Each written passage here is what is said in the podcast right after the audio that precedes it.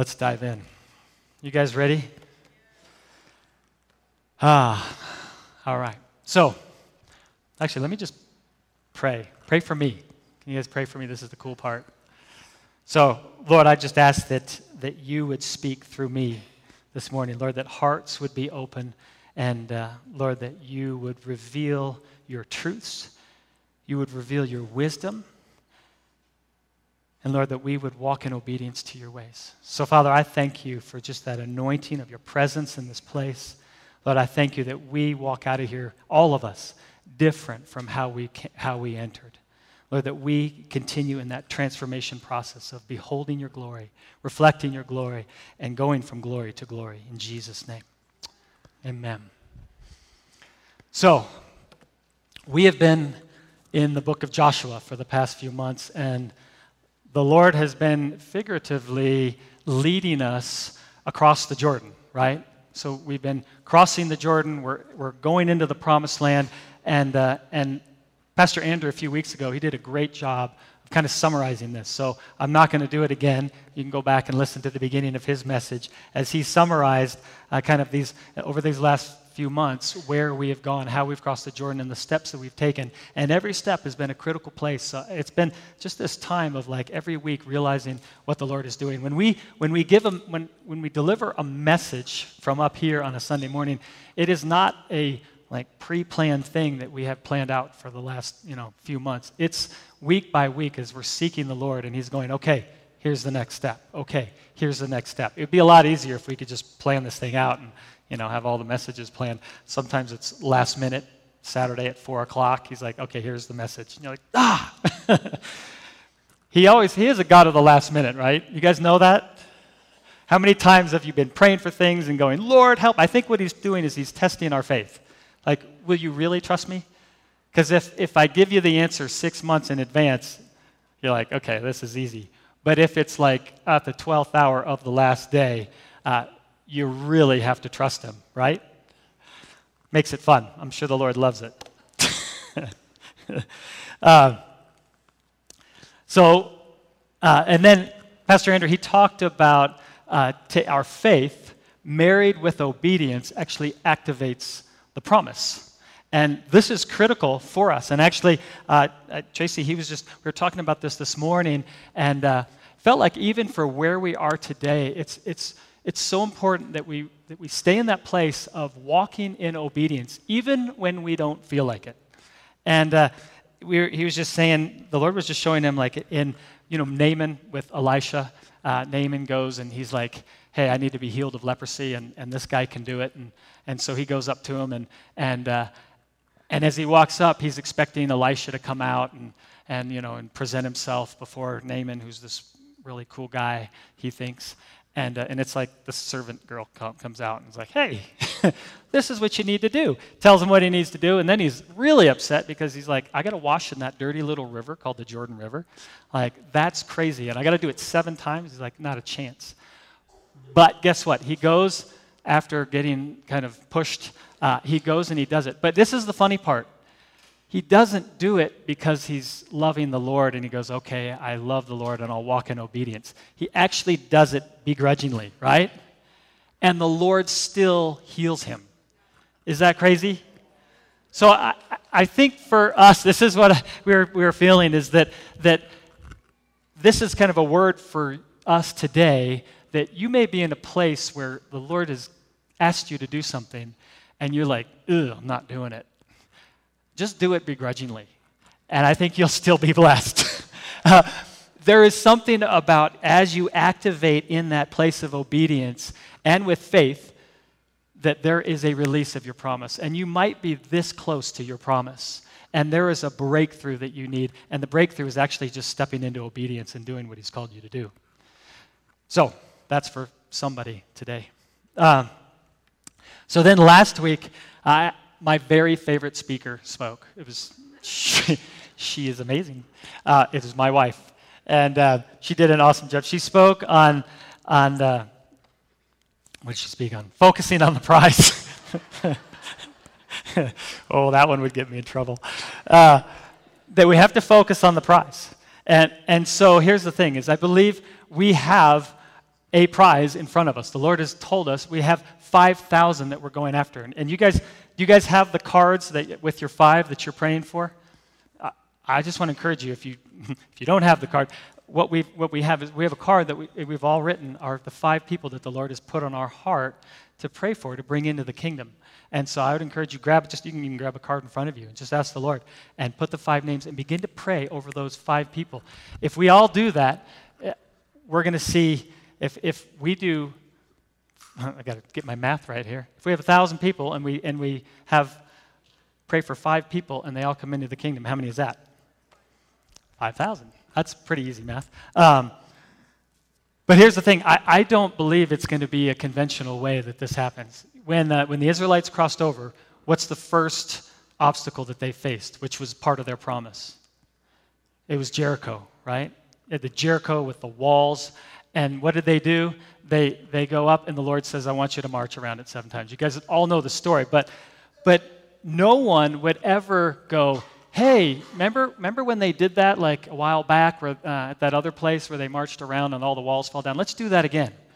Like, that has never happened. It was an unconventional way. It didn't make any sense, yet they went after it. They walked in obedience and faith, and it activated the promise, right? So, I believe we're going to continue to seek the Lord in this, and we are going to see the 5,000 come into the kingdom. We're seeing people come in every week. It's awesome, but it's going to, it's going to have to increase exponentially to get 5,000 in. So we're going to continue to seek the Lord in this and go after it. And I believe, too, that this, is, this isn't like the end, like, oh, we did it, we got the 5,000. This is like Jericho. But there were 30 other kingdoms. It, it, lists out 31 kingdoms in Joshua 12 that, uh, that the Israelites took down that they conquered. And this was just the first of the 31. And every single one of them is amazing. It's an amazing story of God's goodness and how He came through and how He did things that they couldn't do on their own. So, this is just the first one. We're just stepping into something amazing, but I believe there's so much more. We're at the tip of the iceberg. You guys ready? That was a pretty weak yes. We're in trouble if that's all right. no, I know. You guys are awesome. Um, okay. So today, this is what I want to focus in on. I was praying through this, and, and I felt like the Lord said, this is, this is one of those messages that it's the warning, it's the, it's the reminder uh, that we need to go. As we're pressing in, as we're going after this, there's this kind of like, okay, now we need a little bit of a warning in things that are about to happen here. And um, so I want you to, if you have your Bibles, or your phones, turn to me with me uh, to 1 Corinthians 10. And I'm going to just I'm going to read verse 11 through 13. And I think we can put it up on the screen as well, so you can follow along there. It's always good to have your Bibles, though. Mark up your Bibles. Mine is like black marked all throughout. It's good uh, just with your notes. Uh, okay, it says this These things happened to them as examples for us. What's he talking about here? This is Paul, and, and I'm not going to, I'll just give you the context of this, but he's talking about the Israelites. So you're looking at the Old Testament. This is the New Testament. This is the, the first letter to the, to the Corinthians, and, and he's saying, look, all this stuff in the Old Testament, this happened as an example to us. So we need to actually heed the warnings here. It's like, don't just disregard it and go. A lot of times, what we do is we go, well, that's the old covenant. That's the old stuff. Well, God is the same yesterday, today, and forevermore. Now, Christ has come in. Things have changed there, and we're under the blood, under the covering because of what Christ did for us. And we have the Holy Spirit now, which the old, in the Old Testament they did not have. But we're still operating in the same context. We still need to obey the Lord as we did as they did in the Old Testament. And we can still get ourselves in some serious trouble if we walk out from under his covering. There is grace. We have an ama- we have this awesome grace, but that doesn't give us the freedom to walk in sin. That gives us the freedom to walk out of sin. Right? Amen. Those few amens are good. Um, so, this is what it says These things happened to them, the Israelites, as examples for us. They were written down to warn us who live at the end of the age. Who lives at the end of the age? We do. We're in the last days. It says, In the last days, I will pour out my spirit on all people. Uh, the sons and daughters will prophesy, old men will dream dreams, and the young men will have visions. Young men and women, that's men and women. But we're in the last days. This was, this was Peter spoke of this in, uh, in Acts 2. He was, he was referring back to Joel. But we're in the last days. This is the last times. And so we need to realize that the warnings here of what happened in the Old Testament and even in the New Testament, even these things that, are, that we're reading, this is for us today. And so it goes on to say if you think you're standing strong, this is Paul talking, if you think you're standing strong, be careful not to fall. He didn't say, if you think you're weak right now and, and like the enemy can attack you, be careful not to fall. He's like, no, no, no. If you think you're standing strong, be careful not to fall. This is what we see. It's, well, it goes on to say the temptations in your life, they're no different from what others experience. How many people, and especially like pastors, leaders, uh, influential people, how many people have we seen just in our lifetime that have fallen? Like that we, we, we kind of look up to and we go, oh, these are like great people. And all of a sudden, bam, and then we're like, oh, yeah, I knew they were going to do that all along. right? And I, I don't want to mention any names because I, I, I, there's no reason to throw people under the bus. I'll go back to the Old Testament, though. I mean, you got, you got King Saul, uh, just three in a row there King Saul, King David, King Solomon. And they all fell, right? These are three great men that the Lord established. He established their kingdom, and each one of them fell in different ways. And, and so we go, well, what we have to be careful about is that we don't go, well, we got it figured out. We're not going to do that. We actually, there, this is that warning of if you're standing strong, if you think you're standing strong, be careful not to fall. Um, the one person I will say that, man, I just, I think, has done an, did an amazing job. He actually, kind of like Paul, he ran the race, is Billy Graham. Uh, this guy, uh, I don't know if you've ever seen the documentary. There's an amazing documentary that's out there on Netflix. And uh, if you haven't seen it, I would highly recommend it. It's so good, it will stir your heart. And, and this is a man, you go, what did he do that was so amazing? What he did is he preached the gospel. He would just say, the Word of God says. The Bible says. And, and this guy had more influence, I believe, than, than any other man on the face of the earth with leaders around the world. In his lifetime, he met with every single president uh, up until uh, Clinton, I believe. Uh, or no, it was even Obama. He met with Obama. So, all the way through Obama. Uh, he met with every single president, and then, but all around the world too, met with so many leaders. And why? The Lord gave him favor in his life. Why? Because he did what he was supposed to do. He preached the gospel, he preached the word. That's all he did. And the Holy Spirit came upon him and moved in mighty ways. But this is for all of us. This isn't just for the, those few people. We all have that opportunity to do this. Uh, but there are these warning signs as we were, we just got back from the mountains, and as we were driving through the mountains, if I don't heed the warning signs, like we were going up to Grand Lake, and uh, I don't know if you've been over that pass, but there's some hair, call them hairpin turns, because they're like 180 degree turns. If I don't heed those warning signs that say slow down, like 90 or 180 degree turn, and I'm like, yeah, whatever. What's going to happen? Whew, we're going to go flying off the edge, right? So there are signs that I feel like the Lord gives us to, hey, hey, these are the warning signs. Heed them well. Take them in. Um, and I were laughing the other day. There's a, there's a joke. I'm going to read this to you.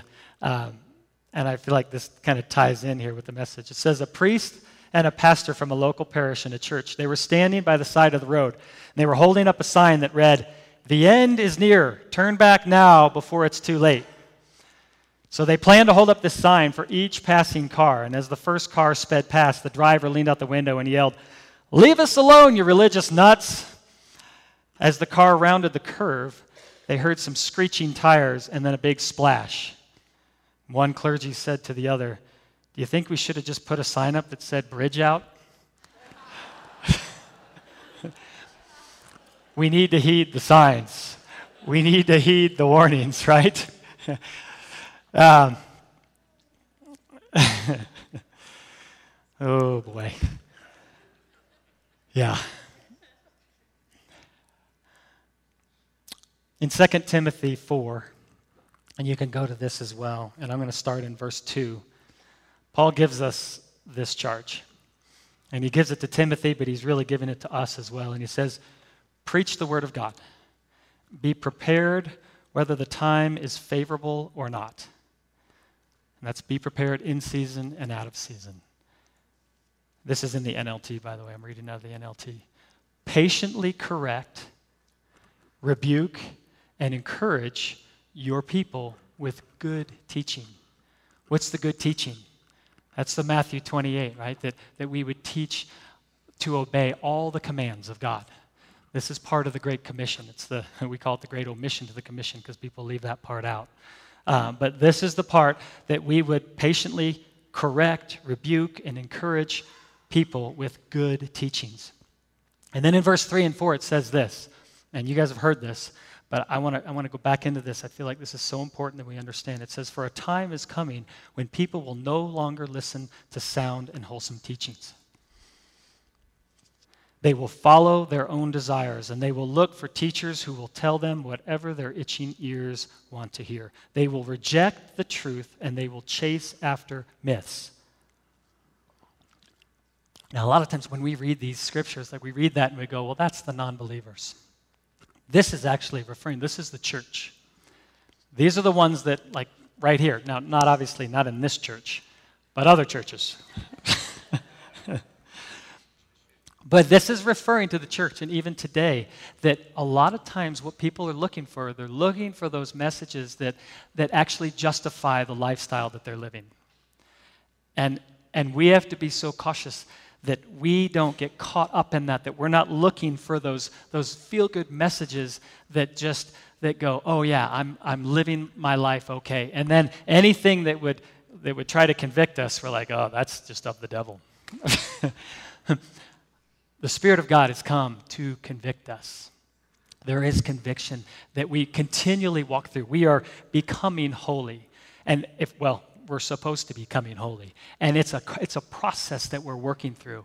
Uh, and, and we're not done until the very end. But the moment we, we think we're okay is the moment that we need to watch out. And that's that when you think you're standing strong, be careful not to fall.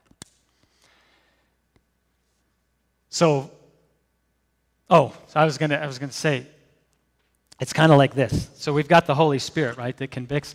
It's like a coach, uh, and if you've ever had a coach, uh, maybe you're on a say you're on a soccer team, and that coach, if all he does is he just goes, "Hey, you guys are doing a great job. Oh man, you're doing so well. Hey, that was a great kick." If all he does is just encourage you, you're really not going to get any better. But a coach is there, and a coach is there to, to spur on and to encourage and to kind of be that cheerleader.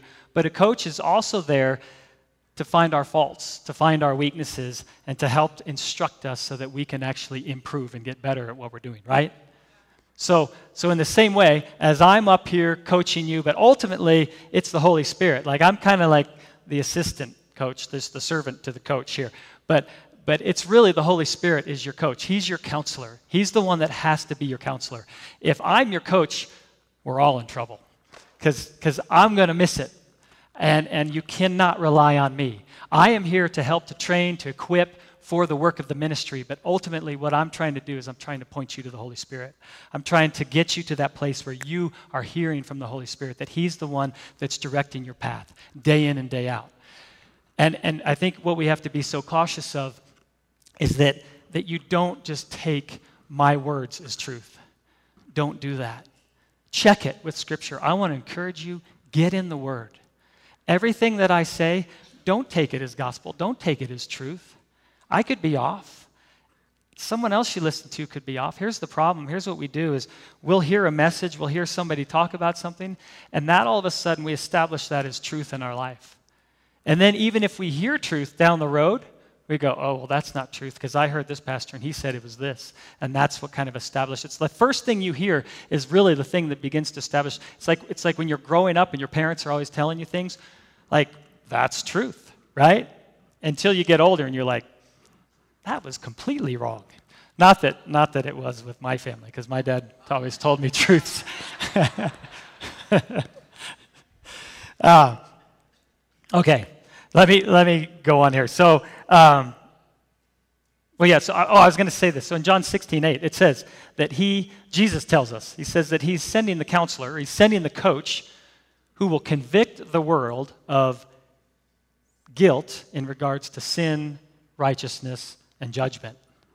So again, this is what the Holy Spirit sent for, right? To convict for sin, righteousness, and judgment. So we do have a coach who, who directs us, who hopefully we're led by his spirit. And by the way, the title of this message is The Mind of the Spirit. And so I, the whole point of this is that we begin to operate out of a place of, of having the Holy Spirit guide us and lead us in everything we do. It's that place of being alert. It's that place of being sober minded. That in all we do, we're actually hearing His voice and operating in those ways. And we don't operate in any other way because as soon as we do, we're, if we're not operating with the Spirit, we're actually operating with the Spirit of this world. And who's the Spirit of this world? Who's the God of this world? So there's, there's two places to operate out of. Where do you want to operate out of? I'm going to stay over on this side. This is the good side, by the way. This is, I want to stay in that place of always hearing his voice.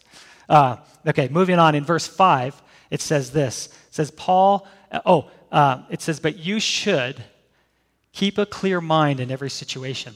So this is that place. That keeping that clear mind is actually having the mind of the Spirit. So we keep a clear mind in every situation there's four things, and I put them down as it doesn't say one, two, three, four in your Bibles, but I just I kind of broke them up here because the first one, keep a clear mind in every situation. The second one is don't be afraid of suffering for the Lord. Uh, if you back up a chapter in 2 Timothy 3 2, it says, Everyone who lives a godly life in Christ will suffer persecution. Not may. Everyone who lives a godly life will suffer persecution. So, this is why he's saying, don't be afraid of suffering for the Lord. You're going to do it, but it's okay. It's part of our walk with the Lord, and it actually strengthens us. Uh, the third one here is work at telling others the good news. And this is the one we've been hitting, where we're ambassadors of Christ, we're ministers of reconciliation. We're going after this. This is part of the 5,000 that we preach the gospel wherever we go. And the fourth one is, is to carry fully carry out the ministry that God is giving you. And this, this is where in, in Matthew it talks about this. It's the talents. When they were given the talents, the five, the two, and the one. And I want to be the one, or the, the one that, gave, that received the five and the two, that multiplied them. I want to be the one where it says, Well done, my good and faithful servant. And this is the thing is, is these talents, this where it says fully carry out the ministry God has given you, these are the talents that God has given us. And what we need to do is we begin to operate them with the power of the Holy Spirit.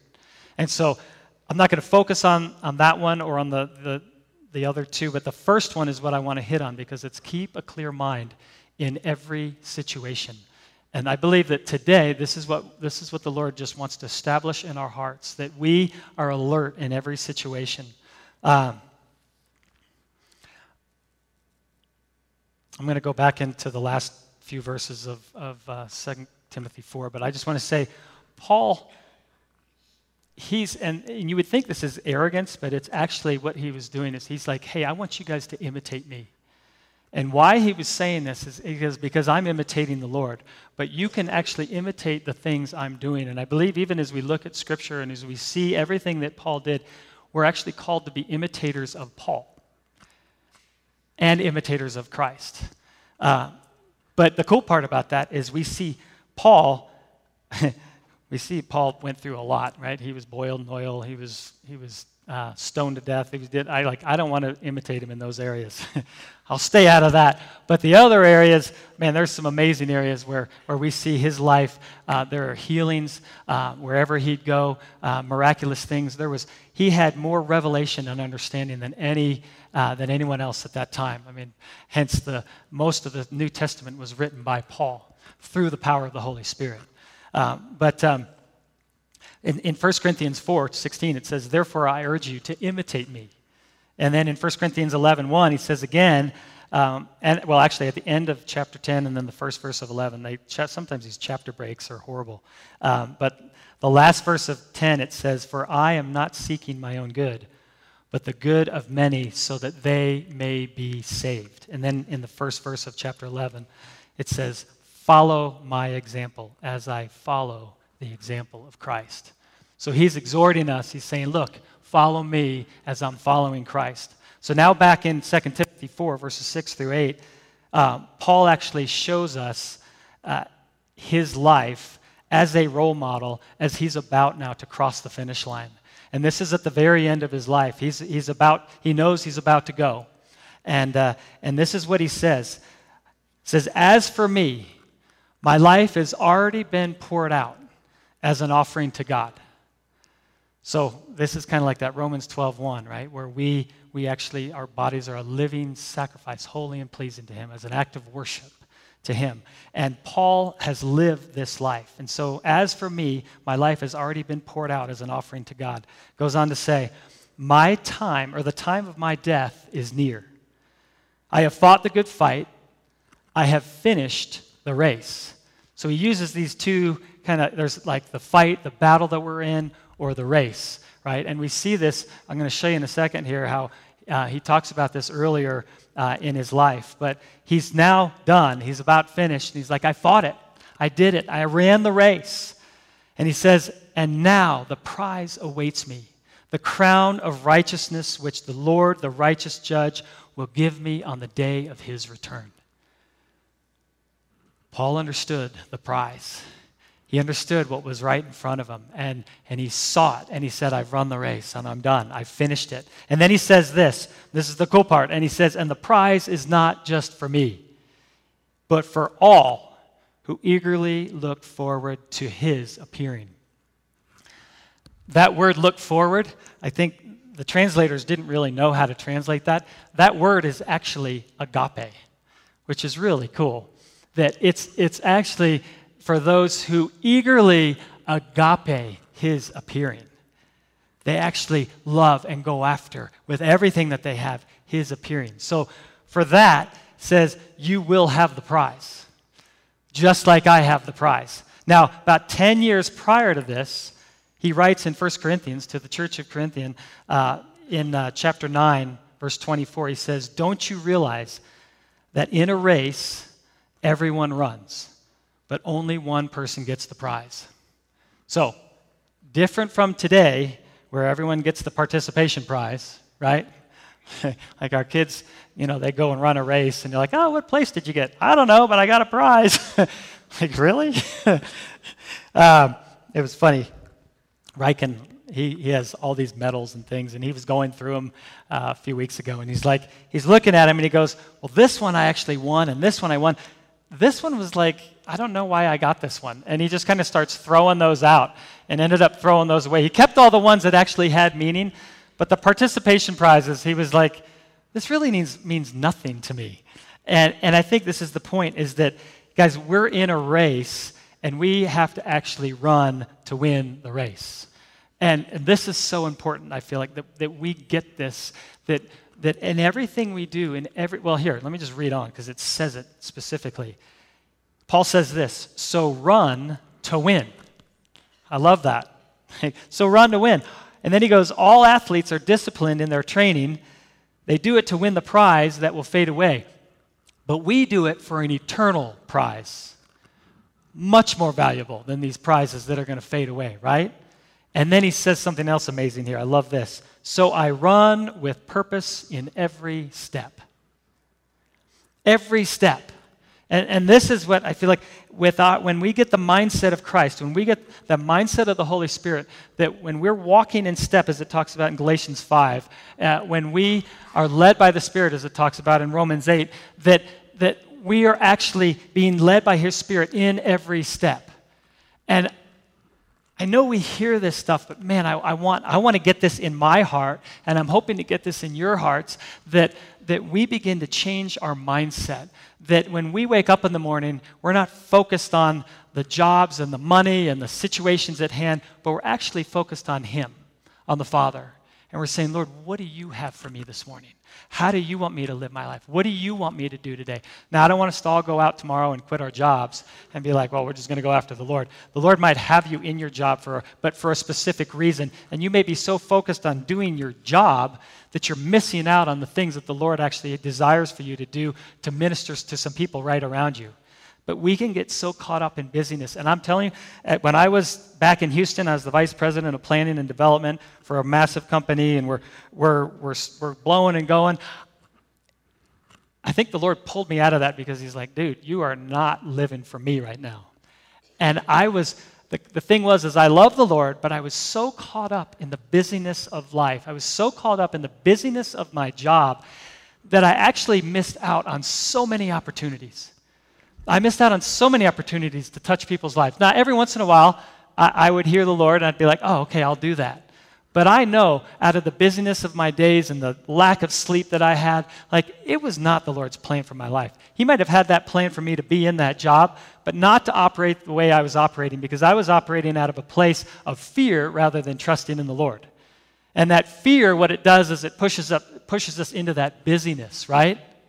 We get so caught up in the things that we're focused on the, the next promotion, we're focused on pleasing people. Here's the thing when we focus on pleasing God, we will please the people. When we focus our jobs and it's not about the promotion, it's about doing everything is unto the Lord, we're going to do it in amazing ways. But we're going to actually, as we partner with the Lord, we learn how to do it in a kingdom way and not in the worldly way. And that's a lot different. And I'm even for, for the youth, those, I mean, if you're in school, it's the same kind of thing. I remember praying and asking the Lord, God, give me wisdom as I take this test. It's almost like cheating, right? Like, you've got the Holy Spirit to help you with a test. And I'm like, all these people around me don't. Uh, so, but this is, the, this is what we have. We're not of this world, although we're in it, right? So, as we're in this world, Let's operate in a different capacity. Let's operate with a different understanding. And let's try to hold that understanding where we're listening to the Spirit in everything we do.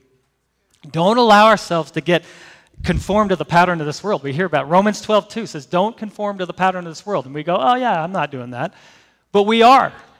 Daily, I do it. I, I still, I kind of get back into those ruts. And, and we've got to get out of those ruts. And this, how we do it is we learn to be alert and we learn to pray continually before the Lord. Okay. That was just a little side note there. I don't know where I am now. Um, here's the next point I want to say. We need to recognize our adversary. I talked a few weeks ago about being battle ready, but we need to recognize and know our adversary. Now, well, let me say this. So Ephesians 6 talks about what it says is Paul says this to be strong in the Lord and in the power of his might. So, again, that, does that have anything to do with our strength? It's all his strength, right? How do we do it? Paul goes on to talk about how we do it. He says, You do this by putting on the full armor of God. So you put on the full armor of God. I'm not going to go into it. Uh, you can read Ephesians 6. But then he says, Why do you do it? So we can take our stand against the enemy's schemes, against the devil's schemes. So our strength comes from the Lord, our power comes from the Lord. We put on the full armor of God, and that's, that's our part. This is our co laboring with the Lord. We don't just go, oh, well, he's great, and I'm just going to walk into it. He's like, you haven't put your armor on. Get your armor on and keep it on. It's funny, people go, I get, I get up in the morning and I put my armor on. I'm like, don't ever take it off. Keep it on all the time, day and night. Uh, but uh, so, so we do it so that we can take our stand against the devil's schemes. So, what's his scheme? Ultimately, it's to kill, steal, and destroy, right? We have an adversary, and he plans to take us down. In uh, 1 Peter 5 8, it talks about your adversary, the devil, prowls around, like a roaring lion. It doesn't say God's adversary. And I, I want to make that clear that this, God is not up there trying to fight Satan off. There is no battle there at all. But we have a battle. We don't struggle against flesh and blood, but we struggle against principalities and powers. We struggle which means we have an adversary, which means we're in a battle. And we always go, well, the battle's finished, it's over. It's actually not. There's a promise that it will be finished, but the co laboring actually happens through us, not through the Father, and not actually through Jesus. It's because of Jesus and it's Christ in us, but we're actually the ones that finish the battle. We're actually the ones that now crush. It says that he will crush the head of the serpent by us, through us. Uh, so, anyway, I'm jumping off here, but let me back to, uh, if you go to Luke 10 19, it says this I have given you authority to trample on snakes and scorpions and to overcome the power of the enemy, and nothing will harm you. But what he's saying there is, I, I give you authority to trample on snakes and scorpions and to overcome. So, this is our, again, our co laboring that we do. We're actually in this battle, and we have an adversary, and now we go after it. And we do have authority, which is awesome. But you know what? When, when the thoughts come in, he's called, he's called the deceiver. When the thoughts come in and we actually agree with the thoughts of the enemy, we actually release authority to the enemy. We have it, but we can give it up very easily, and we have to be careful not to give it up. And it comes through deception. He's, he's so good at deception. He takes people down. And if, if, we, if we take lightly, I've heard people say, like, he, come, he's a roar, he's, he acts like a roaring lion, but he's a little mouse. I'm like, he's not a little mouse. If he was a little mouse, he wouldn't take down so many people. He takes down a lot of people, and we need to be aware of our adversary, but then we need to know who we are in Christ. And when we operate in that capacity, he is like a little mouse, and we can stomp him out. We have all authority, and we take authority over him. Uh, in Psalm 91:13, it says, you, you will tread upon the lion and the cobra. You will trample on the great lion and the serpent. And the lion and the cobra, what that represents is, is, the, is the devourer the lion is the devourer, and the cobra is the deceiver. So he says, You will tread upon the devourer and upon the deceiver, which is really cool. In, uh, in John 8, uh, talks about who's the deceiver. It says, Who's the father of lies? It says that Satan is the father of lies. In John 10, it talks about, it says that he comes to steal, kill, and destroy. This is the thumbprint of the enemy. So he's the father of lies, and through the lies, through the deception, he actually comes to, to devour, to destroy, to kill, to kill, to kill, to kill, steal, and destroy. You guys got that? Okay. This is important that we understand this. Now, here's the thing I have, I have seen people or heard people, and what they'll do is they'll focus in on like all the schemes of the, of the enemy. They'll even study the names of the demons and things like that. Look, we don't need to go there. We don't need to do that. There was one time where Jesus asked the name of the demon is Legion, and he cast them out. And I think out of that, what happened is, is people take that on and like, I need to know all the names of the demons. And that is not important. What we need to know is the Word of God. And we need to have the Word of God rooted and grounded in us. Um, it's, it's interesting. There's a, when, when the federal agents, when they, when they train people how to, how to look at counterfeit money, they don't actually study counterfeit money, they study the real money. And in studying the real money, what happens is they get to know it, they master the real stuff. And so when they see the counterfeit stuff, they're like, oh, that's counterfeit. But they're not able to know the counterfeit stuff unless they know the real stuff. And this is what I believe we have in the church. There's an illiteracy in the church today that scares the out of me. because we're, we're, we're, we're going to get taken down and we're going to get led astray if we're not careful. And how do we keep from doing that is we study the real thing. We don't study all the schemes of the enemy and try to figure out everything that he does and then, like, oh, wait, I think that's the enemy. No, when we know the real deal, we will will know exactly when we see the enemy's schemes. But here's the thing, and this is interesting. I was looking at this, and if I, if I, even me, who I'm not an expert with, with money, and, but if I take on counterfeit money, if somebody gives me counterfeit money and I take it and I take it to the bank and I try to deposit it, technically it's a federal offense. I can go to prison for that.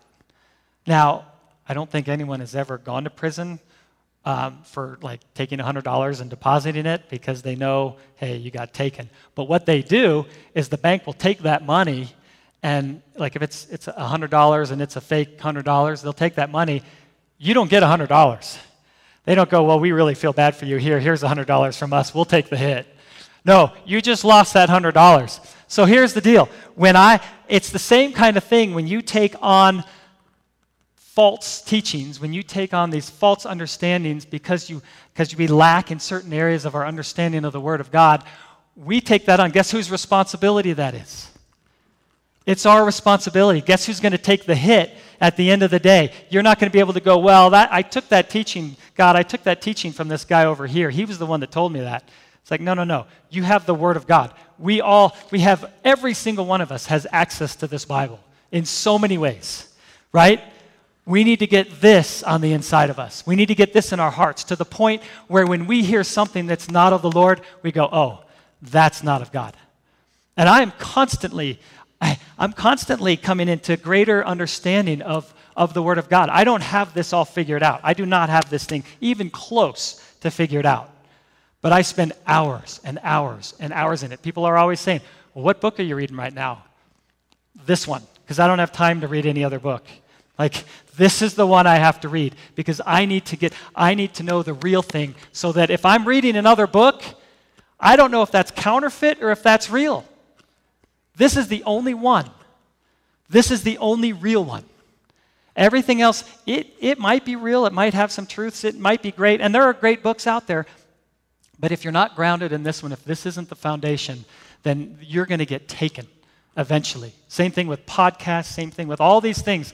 There are great podcasts out there, there's great stuff out there, but if you're not grounded in this word,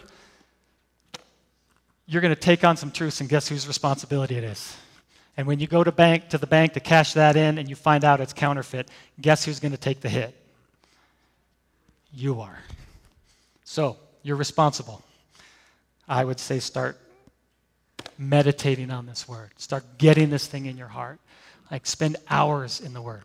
Get this thing down. We need to be we need to have that grounding. We need to have that that base because because when the end comes, man, we are in deep trouble. I'm gonna I was I'm gonna read this to you. This is um, just, someone read this this morning. Listen to this. Jesus answered, "Watch out that no one deceive you." For many will come, this, I'm sorry, this is Matthew 24, starting in verse 4. Watch out that no one will deceive you, for many will come in my name, claiming I am the Christ, and will deceive many. And we go, well, they're not going to deceive me. Look, they're going to deceive many. Says, You will hear of wars and rumors of wars, but see to it that you are not alarmed. Such things must happen but the end is still to come. Nations will rise against nation and kingdom against kingdom. There will be famines and earthquakes in various places, and these are just the beginning of birth pains. Guys, we can't fear the things of this world. This is just the beginning of the birth pains, the things that are happening now. Don't operate in a place of fear and go, oh, dear Lord, this is happening. God knows what's happening, and He's establishing His kingdom on this earth. And these things, there's a shaking that's going on right now. All these things, yeah, are the beginning of the birth pains. It says, Then you will be handed over to be persecuted and to be put to death, and you will be hated by all nations because of me. And at that time, many will turn from the faith and will betray and hate each other. And many false prophets will appear and deceive many people. Because of the increase of wickedness, the love of most, the love of most will grow cold. But he who stands firm till the end will be saved. And the gospel of the kingdom will be preached, and the whole world, in the whole world, as a testimony to all nations, and the end will come. Guys, we've got to be rooted and grounded in this word. It is so critical. I want to end with this story. Um, this is this is Peter, and uh, Lord was showing me this, and I've never seen this before in this light. And uh, man, it, it just it really hit me. And so I feel like this is kind of the critical part of what the Lord wants to just release this morning. This is that understanding that we are sober minded, that we're alert. When we have the Holy Spirit, as I talked about, we're, we're actually, it's an uneven playing field. We have the advantage. But we need to have the Holy Spirit. We need to constantly have the Holy Spirit and walk with the Holy Spirit. In Luke 22, starting in verse 31, this is right after the Last Supper. So Jesus spends his time with his disciples, and then he goes to Peter, who was one of just his intimates, kind of one of the, one of the three that he spend, spent the most time with. And he And I can, you can just feel, even from the way Jesus says this, there's just a compassion and a love for Peter that he has. And he says to Peter, Simon, Simon. and whenever you, whenever you see that, the name twice, it's like an enduring way of saying, like, my brother, Simon. He says, Satan has asked to sift you as wheat. So Jesus knew that Satan had actually asked to sift him as wheat. In the same way, Satan had asked to, to sift Job. If you look back and, and, and God said, Yes, you can sift him. You can, uh, but don't, you can't take his life. But he says, Satan has asked to sift you as wheat. But I have prayed for you, Simon, that your faith would not fail. How cool is it that Jesus, the Son of God, right there is telling Simon, Simon, I've prayed for you. Guess what? We have Jesus at the right hand of the Father interceding for each of us right now, praying for us, saying, Your name, I'm praying for you right now that you don't fall into temptation, that you would not fail, that you would have faith. You've got Jesus praying for you at the right hand of the Father right now. He says this He says, And when you have turned back, strengthen your brothers. He already knew he was going to turn back. And he says, I want you to strengthen your brothers. What does Peter do right after that? Peter does what Peter always did. He, he responded out of a place of, of not hearing the Lord, but, but his own mindset. He did the same thing back in Matthew 16 when, uh, when the Lord said, Look, I'm going to go to Jerusalem. I'm going to be persecuted. I'm going to die. Uh, and, and Peter pulls him aside and he goes, No way, Lord. Ain't going to happen. And he rebuked it. And the Lord said, and Jesus said, Get behind me, Satan. In the same way, here, he says this He goes, Lord, I'm ready to go with you to prison and to death. I'll go.